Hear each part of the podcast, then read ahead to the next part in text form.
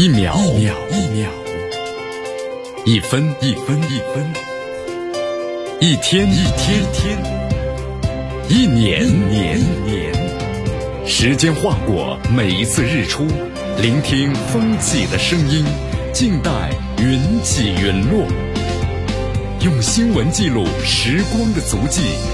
江南江南。说新闻。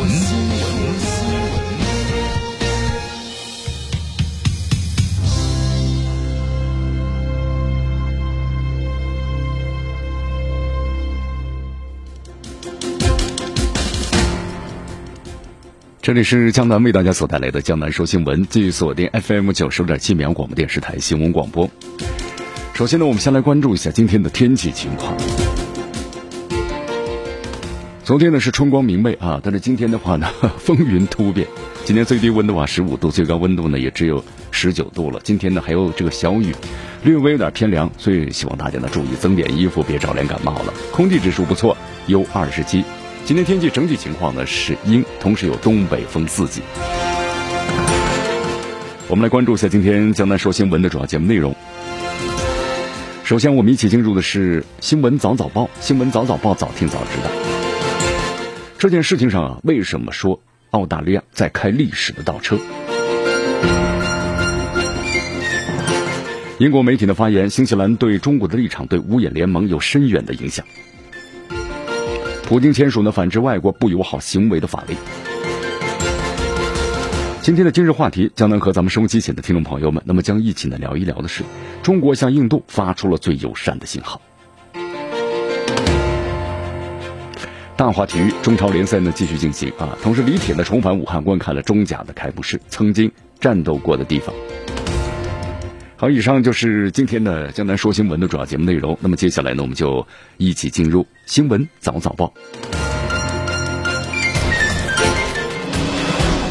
时政要闻，大事汇集，一样的新闻，不一样的观点。新闻早早报。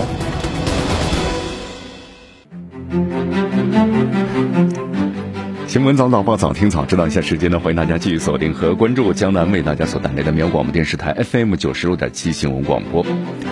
好，我们首先来关注一下啊，就是为什么这个澳大利亚呀，呃，政府的一个大转弯呃，什么转弯呢？对中国的态度，对吧？这里面因素很多了，我们说包括美国的支持，当然我们说也有个别的澳大利亚官员的那么恐华或者是排华的情绪在内。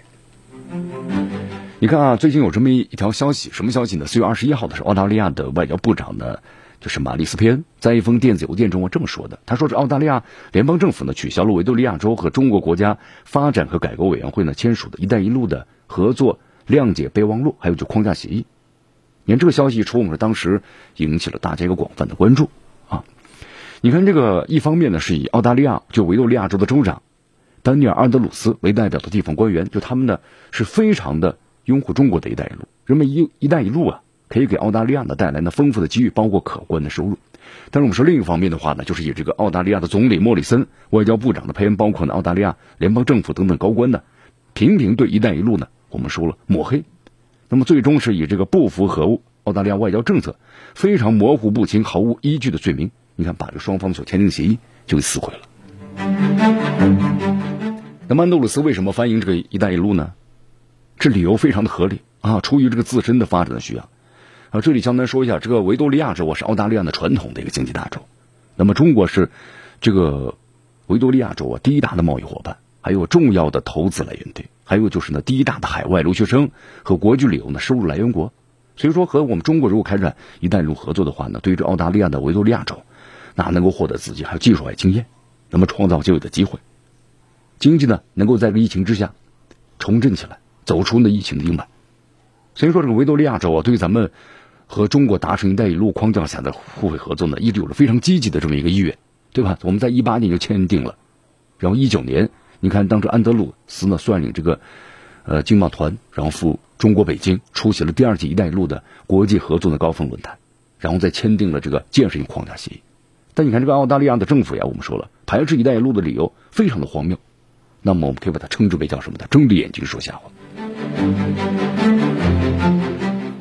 你看最后是通过行政手段撕毁了这协议，对吧？丝毫不掩盖其呢急不可耐的这种嘴脸。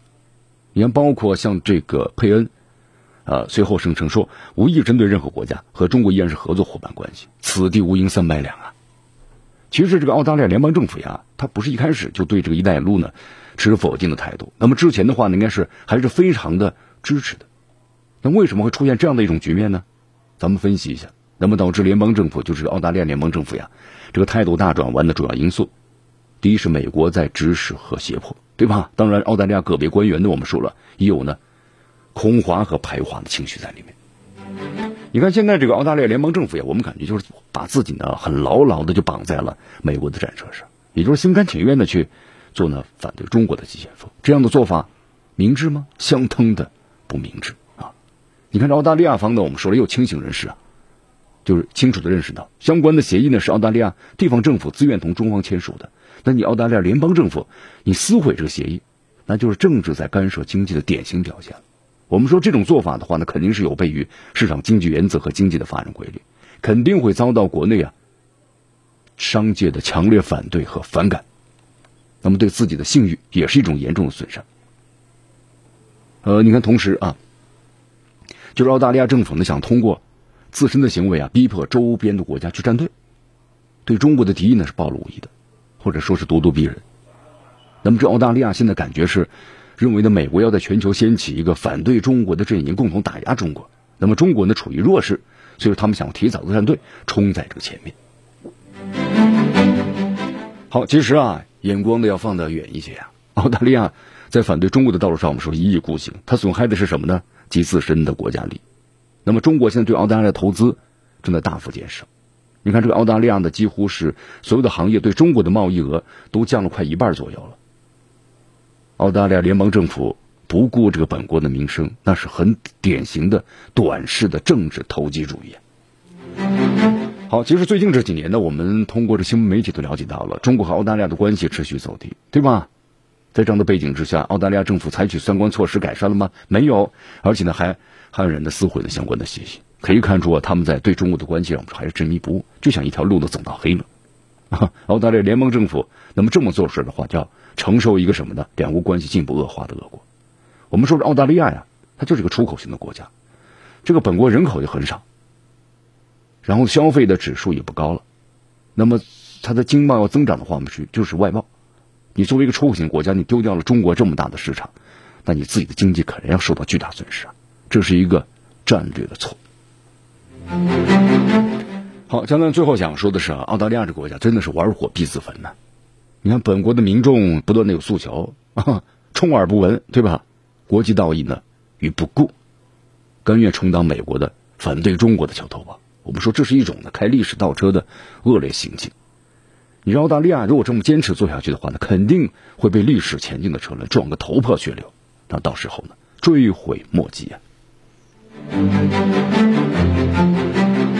好，江南在昨天呢看了一篇这个文章啊，是英来自于英国卫报的网站的这么一篇文章啊。这个文章呢是这么写的：说这个新西兰的总理啊，吉辛达阿德恩表示，就他不准备让该国陷入澳大利亚现在所面临的这种的对中国的贸易战。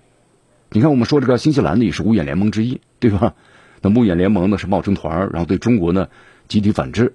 哎，但是现在看来，新这个。不也不是铁板一块啊！这个五眼联盟。那么同时，我们说了，这个新西兰的总理的这番表态，我们说让这个央格鲁文化圈拥护者特别不满意了。啊，你看这个新西兰的总理阿德恩的话呢，他的立场是维护国家的主权，就我要从我的国家利益呢来进行考虑的。但是呢，他这个决定的话，我们是对五眼联盟会产生深远影响啊。这个联盟是在二战之后我们说了嘛，冷战时期蓬勃发展起来的情报共享的这么一个伙伴关系啊。你看这个，根据报道称啊，引起不安的原因呢是，就是阿德恩呢新晋任命的外交部长，这个外交部长呢叫马布塔啊，就他不希望新西兰和中国的关系啊由五眼联盟来决定的。他说新西兰呢要维护和尊重中国的特殊的习俗、传统和价值观。啊，这话呢我们觉得说的非常的硬气，对吧？你看现在在美国的这个盟友当中啊，那么都完全在政治上依附于这个美国，特别是这个澳大利亚的问题。你看，我们说新西兰呢是最五眼联盟当中最小的一个国家了，就是它可能也可能被迫陷入一个呢，我们是扩大雄心勃勃的联盟，啊，没有任何的控制权，对不对？但是呢，哎，我们就发现这个新西兰好像并没有这么去做，而是走出了自己的一条独特的路。我要维护我的国家利益，那我们要和中国不断的发展经贸关系。所以说，在这个西方国家当中啊，我们说了，并不是所有的国家呢都完全依附于美国。你看，包括像这个加拿大，你看这个美国当时呢也是跟二十几个国家联系，要求呢他们来拘捕这个中国的孟晚舟，但别人都拒绝了。但是加拿大一说之后呢，哎，就同意了，对吧？我们说了，也并不是所有的国家都完全依附于美国的。好，继续锁定和关注江南呢为大家所带来的新闻早早报。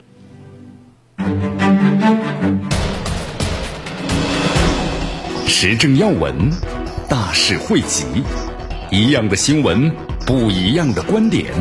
新闻早早报，这里是新闻早早报，继续锁定 FM 九十六点七绵阳广播电视台新闻广播，继续关注我们的节目。你看，从这个今年开始啊，我们觉得像这个美国，特别拜登上任之后的话啊，经过这么几个月的时间，所有的外交这种策略都基本上定下来了啊。对中国的这种策略的话，没有什么改变，继续延续呢，像特朗普时期的这个风格，只是呢这个策略上有所变化，对吧？以前特朗普呢就是极限施压，啊，直来直去，包括对他的盟友们也是一样啊。现在，呃，拜登的话呢至少委婉一些，首先是拉拢他的盟盟友，再来孤立和围堵的中国，包括俄罗斯。你看，我们说现在俄罗斯啊，呃，包括之前的普京这个总统呢，发布了国情咨文，对吧？这国情咨文当中特别谈到了，那么和这个美国西方国家有这个看得见的战线上的这样的一种的双方的你来我往，那么同时还有看不见战线上的，对吧？这有也很隐晦。那么同时我们说了，现在西方国家以美国为首对这个俄罗斯啊，真的是无所不用其极。你看现在的可以说是围追堵截，围围追堵截。啊，那么针对这样的一种情况呢，俄罗斯有反制。你看，俄罗斯这个总统新闻网昨天消息啊，俄罗斯总统的普京签署了针对呢国外呢不友好行为的法令，就什么意思啊？就如果这个外国对俄罗斯国家或者公民或者法人有不友好的行为，那么俄罗斯呢就会采取反制，不光是这个外交的抗议，它有反制。什么反制呢？就限制这些国家外交使团或领事机构、国家机构或者是机构代表处和俄罗斯个人签订劳动合同，包括劳务协议或其他民事合同，就明确拒绝你。第一是不跟你合作，那么第二呢，就是要制裁你个人。那么这个法案呢，从公布之日起就开始生效了啊！双方是你来我往，针锋相对啊。好，这两天有个好消息，对吧？第一就是美军的计划从今年九幺幺之前呢，刚好是二十周年了，要从阿富汗的撤军。那么同时，俄罗斯呢也在昨天呢直接宣布从克里米亚地区要撤军了，同时从这个俄罗斯和乌克兰边界地区啊撤回大量的军队。你看，我们说，在这个乌克兰边界地区的话，这段时间，这个局势呢非常的紧张，双方呢大有一处呢激发这样一种感觉。那我们说，如果这战火一旦是打起来的话，那可能这个有西方国家要介入。那么介入的话，俄罗斯态度很强硬啊。你西方国家敢介入的话，那我们就动用这核武器，对吧？所以双方这个你来我往，其实都在不断的造声势。我们说乌克兰的话呢，他的声势就希望他尽快的加入这个北约，吸引这个北约的国家的关注。然后呢，尽快的加入。那么同时，俄罗斯的话呢，大张旗鼓也是为了在以后的谈判中能够争夺呢更多的这个筹码。你看，包括之前的话，虽然局势很紧张，但是俄罗斯和这个总统普京呢和拜登啊依然通了电话。其实高层呢开始逐渐缓和了。你看，包括像这个美国当时派两艘军舰嘛要到黑海地区，那么通过电话之后呢，这个任务就撤销了。这表明在高层已经是缓和了。好，现在这个美国和俄罗斯两国都撤兵了，对吧？啊，当然我们说这是我们所能看到的或者分析到的一些理由啊。当然，起码呢，不是完全是这些，还有一些我们所不知道的这个原因。你看，这个普京和拜登通话呀，未必是这次俄罗斯呢撤军的原因。我们说这个美国要在阿富汗，那深陷泥足啊！你看打了这二十年了，对吧？你看，包括这个呃，以前这个前苏联打这个阿富汗的时候，七十年代也吃过这个苦头。苏联解体之后，特别是普京上台，对吧？俄罗斯也曾经打过这车臣战争。你看，当时车臣第一次战争的时候打得很惨。那么之后的话，总结经验了。所以说，这个罗斯明白啊，打仗叫速战速决啊，或者叫做不战而屈人之兵，这才是威慑之道。你看这个，我们说这个阿富汗战争啊，起源于九幺幺，当时美国被恐怖分子袭击嘛。那么到现在为止的话，整整二十年的时间了。那么同时呢，有一点特别注意一下，就是美军宣布呀，撤出阿富汗的日期是不迟于今年的九月十一号。你看为什么这次这个呃撤兵的大概率，我们说和美国的这个反恐政策调整还有很大的关系。你看美国有一些人呢，头头道道，对吧？头头是道，口口声声就是美军要撤出阿富汗，那么集中力量呢是要针对我们中国有关系。啊，其实我们说，在这些言论上呢，咱们这个战略上该是藐视的。那么在战术上啊，咱们对美国的一举一动肯定都要重视的。你看当年这个美国进军阿富汗，包括在中亚几个呢啊国家设立这个基地，同时包括在中国和俄罗斯边境啊密集的部署的生物实验室。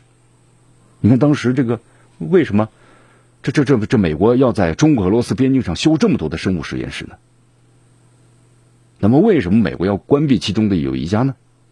那么，同时，新冠肺炎这家有没有关系呢？你美国敢不敢让这个联合国的卫生组织啊，世界卫生组织去进行这个核查检查呢？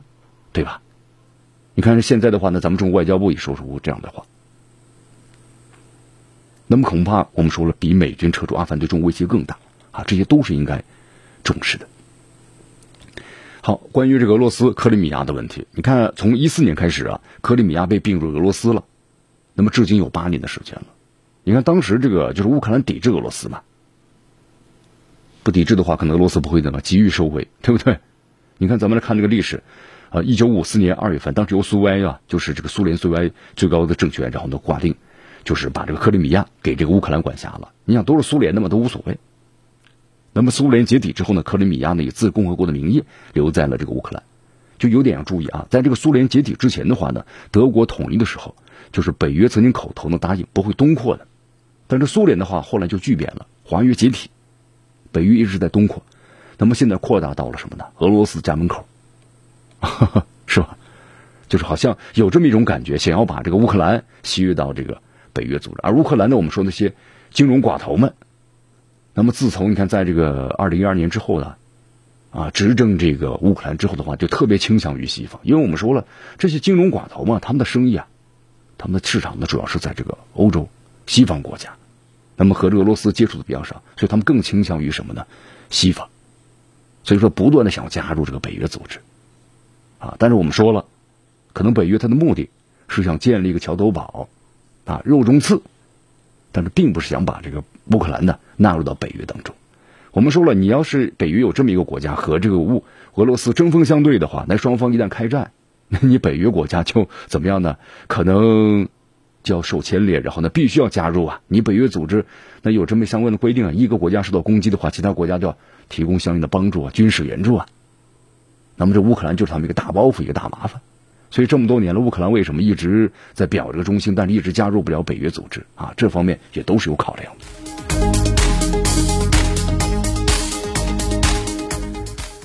好，你看现在的话呢，这个乌克兰的整个的局势慢慢的有点趋缓了啊。你看关于这个克里米亚的问题，你看当年的话，这个俄罗斯呢接受了克里米亚的公投结果，就接纳了克里米亚回归俄罗斯了。那么如果当年这个选择留在乌克兰克罗米亚，其实呢有很多问题，因为在当地克里米亚呀，大部分都是俄罗斯人，对吧？这是为什么公投的时候他们都愿意的选择要加入和并入呢？俄罗斯的版图。那么同时在这个乌克兰的西部呀，我们说了。有不少人想要加入这个北约的情况之下，特别是金融寡头在极力的股东们，对不对？就是这样，啊，所以说这个俄罗斯十万大军在聚集在这个乌克兰的边境上，那其实这个俄罗斯军队只是抵达了克里米亚，只是在这个乌克兰东部的边境接壤的地方，啊，没有像这个美军的二零零一年开入阿富汗那样的开入到这个乌克兰的境内，所以说俄罗斯他有这个充分理由，我在我国内调动，对吧？我是一个呃也自自身的国家主权范围内的事儿。那跟你没有什么关系。好，那么这次撤军的话呀，其实这个美国和俄罗斯双方都互相有人在指责，说对方都是伪撤军。表面上撤军，其实呢都没有怎么动啊，包括一些重武器都还留在了这个原地。你看，包括像最近的话呢，美国在声称撤军同时啊，五角大楼、美国情报机构还有西方的盟国都在讨论如何防止阿富汗的成为恐怖分子的基地。我们说这个美国撤军的话呀，真的从阿富汗撤军的话，那么阿富汗肯定会陷入这个内乱的。你看，这个当时美国把这个塔利班政权呢宣布为恐怖分子以后，那么打了这么二十年的战争，这塔利班被消灭没有消灭，而且在这个阿富汗呢愈挫愈勇，是吧？现在，呃，不光是人口、领土的占领，将近有一半的趋势了。那这个如果美国撤走的话，那可能整个阿富汗又陷入一场的战火之中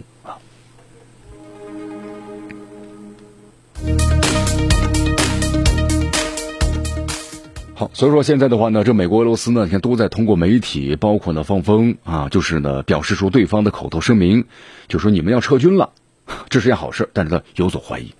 啊，其实这样做的话呢，目的有一定的舆论的压力，就是是不是撤军，那么不并不在于给予对手的舆论压力有多少，而在于自身呢是否达到个战略目的，啊，给这个撤军的一个小小的理由。你看这个俄罗斯国防部长呢，谢尔盖绍伊古这么说，他说这个俄军呢已经是完成了战斗的准备测试。那么这个话，江南觉得挺好理解的，就是俄罗斯军队啊，你在自己的这个国境之内，靠近乌克兰东部的俄罗斯境内，然后呢，克里米亚地区集结，啊，我们说呢，合理合法，你外国呢是无需指责的。那么这次行动呢，俄罗斯方面我们承认是为了震慑乌克兰。那么既然这乌克兰的总统呢，就泽连斯基，那么不断的喊话嘛，就说啊，我们希望来对话吧，怎么怎么怎么样。其实这个时候你感受到了，乌克兰的小心脏呢，已经跳的是嘣嘣嘣的了，对吧？那么这个时候就可以坐下来好好谈一谈了啊，总比劳民伤财打的打要强很多，这是肯定的。那么至于这个美国呢，我们再来分析一下啊。你看，在这个奥巴马总统时期啊，美国曾经一度呢在阿富汗呢派兵超过十万人。你看当年这个苏联入侵阿富汗的时候呢，最高兵力也是十万人左右。那么现在的话呢，二十年时间过去了，有两千多名的美军士兵丧生。那美国政府在阿富汗的战争中啊，耗资达到两万亿美元了。那么对阿富汗包括周边国家的局势都有深远影响。那么美国反恐的小目标实现了吗？或者战略意义达到了吗？那么美国通过阿富汗战争想赚的便宜赚到了吗？你看此时此刻去，对于美国来说很不爽啊！一个大国的面子就没了。那么留下来呢，依然也不行。所以说美军真能够撤出阿富汗呢？啊，其实去留啊，对于美国来说那都是一个字难。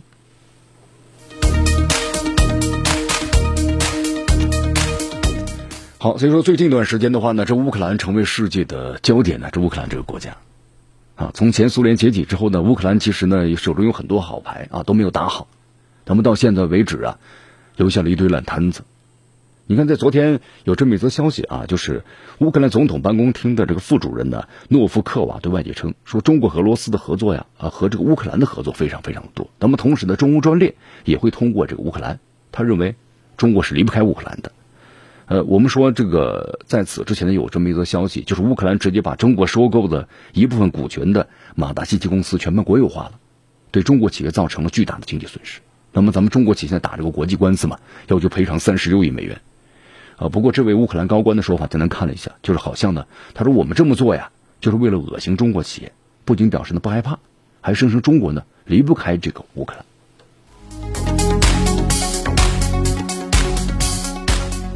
好，江南还看了一下，就是乌克兰媒体啊最近报道另外一则消息啊，什么消息呢？跟这个马达西奇公司有关系。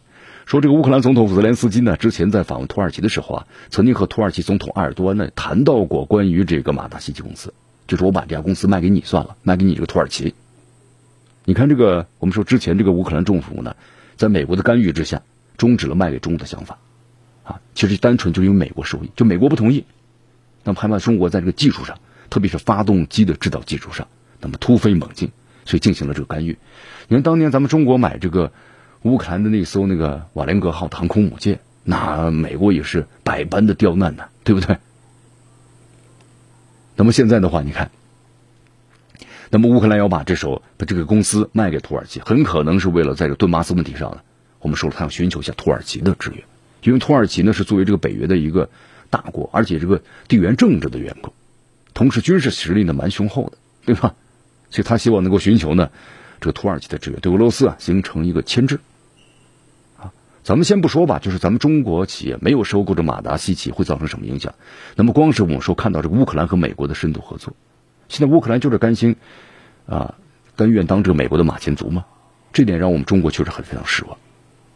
那么中乌两国本来可以促成很多的合作，很可能都会中途夭折。好，其实通过这次这个不愉快的事件，咱们就证明了，我们说这次这个马达西奇的收购啊失败，那么责任都在乌克兰这方面。那么同时，我们也感受到了马克乌克兰这个国家是绝对不可信任的，因为这个马达西奇公司啊已经濒临破产了。咱们中国的企业呢及时施以援手，对吧？帮助他起死回生，注入资金，对他们来说是个好事但之后美国阻挠，对吧？害怕可能相关的技术会让咱们中国的航空这个发动机啊、飞机发动机，那么制造技术呢大幅度提升，所以美国不断的阻挠。那乌克兰就听信了，过河拆桥。我们说，对于这样的行为啊，不仅是不讲道理，而且引起了部分的乌克兰本国网民的严重不满。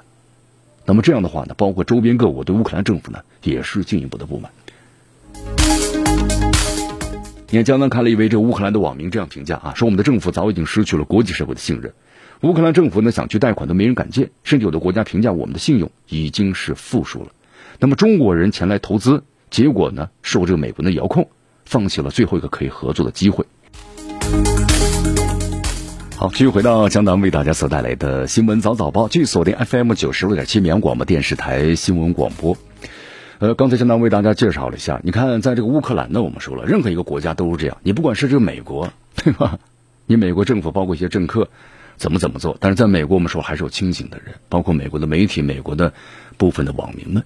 你看乌克兰同样也是如此。你看乌克兰的网民刚才就这么说了嘛？中国好不容易向我们投资了啊，你乌克兰现在想去国际贷款的没人借，因为你的国家的这个信用评级都是负数。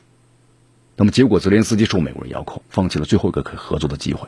这标志着乌克兰永远不可能再复兴了，啊，其实他这个话呀，江南觉得没有说对，我就不不不说是全错，就是说对了一部分，还没有说完的是，乌克兰不仅在经济上呢不能复兴了，那么甚至现在乌克兰呢，我们说了很多年轻人都在不断向外移民，而且这个不少的乌克兰年轻女性啊，反而成了什么呢？西欧各国的商品，有的跑到这个亚洲来做模特，你看这个国自己国家都不愿意待了。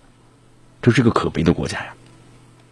如果一个国家的特产只剩下美女了，那么这个国家无疑是失败而且可悲的。非常明显啊，乌克兰就是这样的国家。我们说这个乌克兰的悲剧啊，没有人强迫他这么做，对不对？那么这个国家认为呢，拥兵自重不利于国家安全，所以他选择了自废武功。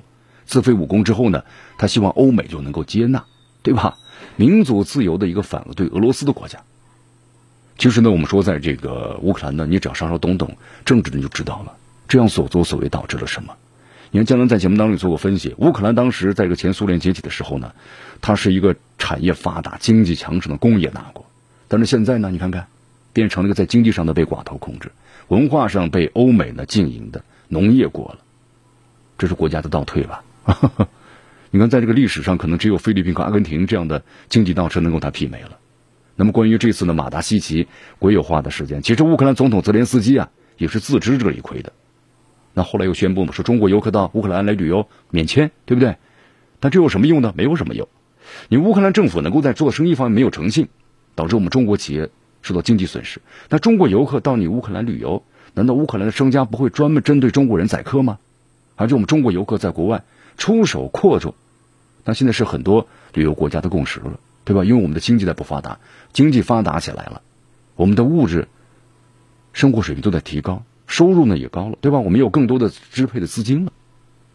但是乌克兰，我们说这种呢有点忘恩负义，甚至对他国呀欠钱不还的态度，很难让人保证中国游客在乌克兰的这个安全啊。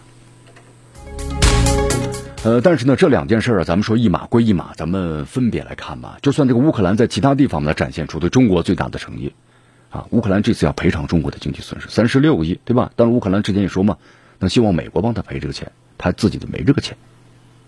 我们说乌克兰政府呀，啊，你看，今天看过一篇文章这么写的，说没有被政府中国政府敲打过，所以才会这么肆无忌惮和猖狂。你看，包括这个消息出来以后，咱们中国很多网民们都指责着乌克兰，对吧？你是过河拆桥啊！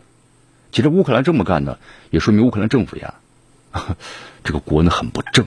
他现在就是什么呢？寡头政治。你这个有理想的政治家，你在乌克兰是待不下去的，对吧？你看最近的话，这个乌克兰边境非常的紧张，你看包括那俄罗斯十万大军压过来，那乌克兰是惶惶不安的。那么就算是现在乌克兰这个边境上局势的趋缓了，俄罗斯表示要撤军了，但是你你你不敢保证下次突然这个又有军事上压制，所以还望这个乌克兰好自为之吧。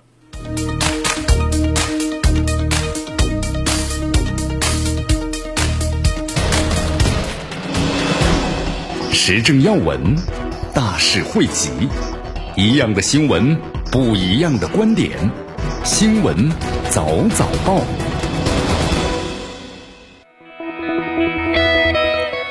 新闻早早报，早听早知道。一下时间呢，欢迎大家继续锁定和关注江南为大家所带来的绵阳广播电视台 FM 九十六点七新闻广播。好，我们继续关注下面的消息啊。有一句话这么说的吧，叫做“知恩图报”，还有“念及旧情”啊。你看这个韩国可能他认为美国呢就会。懂得这两个词儿，这两个成语的意思，啊，希望呢这个美国报答一下韩国，但是结果怎么样呢？我们说了，还有个成语叫做自讨没趣儿。韩国果然是自讨没趣儿，这到底是怎么回事啊？是这样的，在呃昨天的话呢，美国总统直接是以啊目前没有富裕的疫苗送到境外，就相当不客气的拒绝了韩国政府所提出的那么报答的请求，就说啊希望你给我们提供些疫苗。你看这个。呃，韩国喊话美国呀，就是你给我们提供疫苗之后，拜登及国务院的发言人对此做出了明确的这个回应啊。拜登在这个发言就是关于疫情和疫苗的讲话的时候啊，被记者提问如何回应韩国的喊话，就是求报答。那么拜登说了，呃，尽管我非常想帮助，但是呢，美国的情况不允许这么做，因为没有足够的疫苗能够呢支援别人啊，就是呢拒绝了韩国的请求。你看，我们说啊，在这个美国的话呀，包括他们的这个呃发言人就谈到了嘛，说现在美国不考虑对其他国家这个疫苗的帮助，先满足我们国内使用。其实，在现实中啊，你看咱们中国外交部也谈到了，在这个美国的仓库当中，这阿斯利康的疫苗都在吃灰啊，干什么呢？三千多万剂，数千万剂啊，放在仓库中吃灰，那么既不帮助别人，自己呢也不使用。你包括这个墨西哥当时好像想想用批这批美国呢囤积又不用的阿斯利康疫苗，对吧？这个墨西哥当时愿意和美国签订的疫苗互换的协议，但是美国呢不愿意，他宁愿呢继续留着存着，也不愿意支援这个墨西哥啊。那为什么后来支援加拿大了呢？他就是看到阿斯利康疫苗啊，因为现在呢关于这个血栓的事件，还有血栓的副作用，那么大量民众在抵制这个疫苗啊。出于国际影响，那美国向加拿大呢支援了一部分这个疫苗。那么到韩国这为什么又不一样了呢？你看这个美国国务院的发言人呢，啊普莱斯，那么就韩国政府呢和这个美国的协商疫苗这事呢做出了表态，说美国现在的首要任务啊就是保证自己的疫苗的接种工作。你看这个韩国，我们说了，就是患难之中见真情嘛，对美国说嘛啊，之前韩国向美国提供过这个口罩，包括呢检测的试剂，那么希望你们能够念及旧情，向韩国提供疫苗以解燃眉之急。但是美国呢？然后呢，这一番是我们疫苗的不足，不好意思啊，然后就拒绝了。其实这个消息出来之后啊，韩国媒体呢纷纷表达这个不满。你看，韩国媒体《东南亚日报》呢就说，拜登的话就是呢知恩不报，拒绝向韩国提供帮助。那么这就是把韩国的后路完全给堵死了。你看，这韩媒的《朝鲜日报》呢也讽刺称啊，说美国不是疫苗不足，而按照呢拜登政府的亲近关系分配疫苗，对吧？又分配给日本了，日本又怎么拿到疫苗了呢？那么七十年的血盟韩国反而成了二流的同盟，所以让这个韩国呢非常的不满意。啊，在此之前的话呀，菅义伟呢访问美国期间和拜登呢谈了这么几天，第二天你看就从这个辉瑞追加了是五千万剂的疫苗的承诺，美国就同意了。但是这一点做的话，让这个韩国很寒心啊。看来在美国的心目当中，这所谓的盟友也有呢等级之分呐。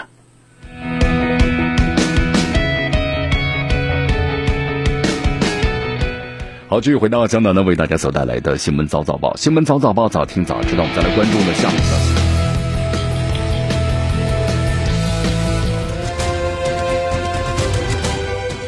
我们说这明年呢是菲律宾啊总统大选之年了。根据菲律宾的这个法律的话呢，总统是不得连选和连任的。呃，那么就是杜特尔特在明年呢就就要卸任了，对吧？这是肯定的。所以说，在现在菲律宾啊，整个政治风云四起。你看，我们说在此之前的话呢，菲律宾总统杜特尔特的话呢是非常亲华的，和中国的关系非常的友好。但是在现在开始，你看，包括这菲律宾的防长，对吧，就开始呢大放厥词啊。那么同时，在这个菲律宾，我们说了，在国内的话呢，那么另外一股政治亲亲美的、亲西方的政治势力，那么就希望呢来蹭这个碰中国的词，为这个在明年的大选来造势。啊，我们说在民意调查之中啊，就在明年这个杜杜特尔特卸任之后的话，那么总统大选当中呢，有一位候选人声名鹊起，他是谁呢？杜特尔特的女儿。呃，介绍一下啊，杜特尔特女儿呢，在这个整个的菲律宾那也是相当有名气啊。她目前呢是菲律宾的达沃市的市长，啊，达沃市的话呢就是杜特尔特家族的发迹之地。呃，这个杜特尔特总统啊，那么当这个总统之前的话呢，啊，执掌这个市长的位子有二十二年，在一六年呢，当时当了这个总统，他的女儿呢就是接替他，然后呢参选市长，而且赢得了选举。那么这次的话呢，我们说了。因为这个杜特尔特被称叫“铁腕总统”嘛，那么也希望他的女儿啊，也树立这样的一种的政治的这个风格。你看，我们杜特尔特上任之后的话呀，打击这个国内的高压犯罪，呃，这个持高压态势。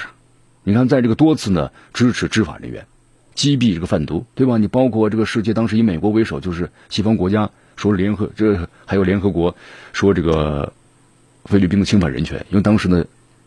呃，短短的半年时间，有六千多名的贩毒分子呢被当场就击毙了。啊，但是呢，他一直态度呢非常的强硬啊，包括呢改善和中国的关系做了很大的努力，对吧？那么其中力挺中国的言论呢，也让他在中国的圈粉无数，是网红网友中的眼红人呢。那么现在就是虎父无犬女吧，他的女儿呢萨拉也受了父亲的言传身教啊，他的这个政治风格呀是很独立的。啊，他是一个律师，最早是律师，然后呢涉足到政坛，呃，初出茅庐也是杜特尔特家族的。我们说了，龙兴之地就是达沃市。那么现在呢，他是在现在是当市长，以前呢是在零七年当时就进入政界，然后当达沃市的副市长。啊，他的父亲当时杜特尔特还是市长，还没有进入这个啊总统府。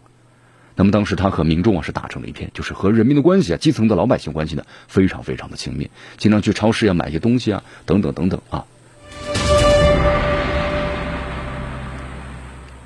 好，那么出身名门之后的萨拉，在日后呢，会不会像父亲一样寻求呢入主总统府呢，或者继承父亲的道路呢？啊，或者说重新把菲律宾带回到呢和平协商南海问题上的双赢之路呢？那么这呢，我们说都要交给这个菲律宾人民做出呢最终的这个决定。你看，我们说现在啊，因为这个菲律宾的这个防长还有外长，对吧？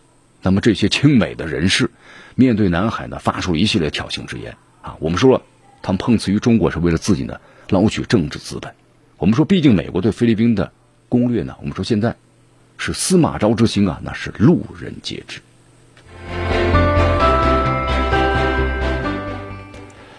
好，继续大欢迎大家关注呢江南为大家所带来的新闻早早报啊。这两天这个印度呀，我们说这个新冠疫情那是真的是卷土重来呀。你看昨天的话呢，印度是以三十四万的日增新确诊的这个数字，一举把美国赶下神坛了。印度现在达到是个世界第一了，那现在印度怎么样呢？全国陷入混乱，啊，医院呢开始瘫痪，各地爆发了氧气的争夺战，就连印度政府呀都下场开始抢劫了。你看，我们说现在这个印度呀，氧气不足，因为我们知道这个新冠肺炎的话，主要是靠肺呼吸氧气。那现在这个印度呢，据说已经把这个啊战斗机上的制氧机拆下来生产氧气来缓解。因为我们中国呢，就后来表态嘛，愿意对印度提供这个氧气的援助。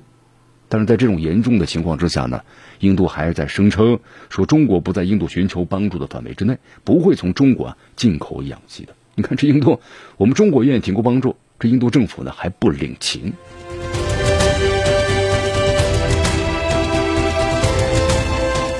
所以说，这印度的民众的破口大骂呀，说如果印度在这样的疫情中还打所谓的意识形态，那么等待的就是自取灭亡。所以说这莫迪啊，你看印度现在病成什么样了，对吧？这不仅因为疫情，其实更多的我们是印度政府呀，那是病入膏肓了。你看，我们说了，在这个印度的话呀，真实情况可能远远比这个印度政府所公布的这些数字呀还要更高一些。因为在今年的话呢，我们说了春季啊疫情反扑，那么有很多的迹象表明啊，印度的官方根本就无力。那么印度政府所公布的数字，其实呢远远低于实际的数字。好，根据目前了解的话呢，你看在这印度的话呢，我们说一是医院已经是不堪重负了，那么同时包括一些运送氧气的车辆呢，经常被抢劫。哈你看这个民一是民众，第二是政府一直在抢，啊，就是为了缓解这个氧气。但是在这种情况之下，中国的中国的好意，这印度呢还不领情。你看印度啊，最近这个冰川呢又崩塌了，因为这个气候呢在变暖啊。那么今年这个气候呢提前变暖，导致冰川的崩塌。那么现在导致的八死三十八失踪，多条道路呀被这滑坡受阻所以说现在这印度呀，你看这国内在这新冠疫情之下，我们经济呢又崩溃，然后呢在新冠疫情方面呢又应对不利，同时呢大范围的反弹，那么让印度现在呢是雪上加霜。在今天今日话题节目当中啊，江南会与大家谈一谈呢，咱们中国向印度发出最有声的信号。那么印度为什么会是这样的一种态度呢？那么接下来我们就一起进入今日话题。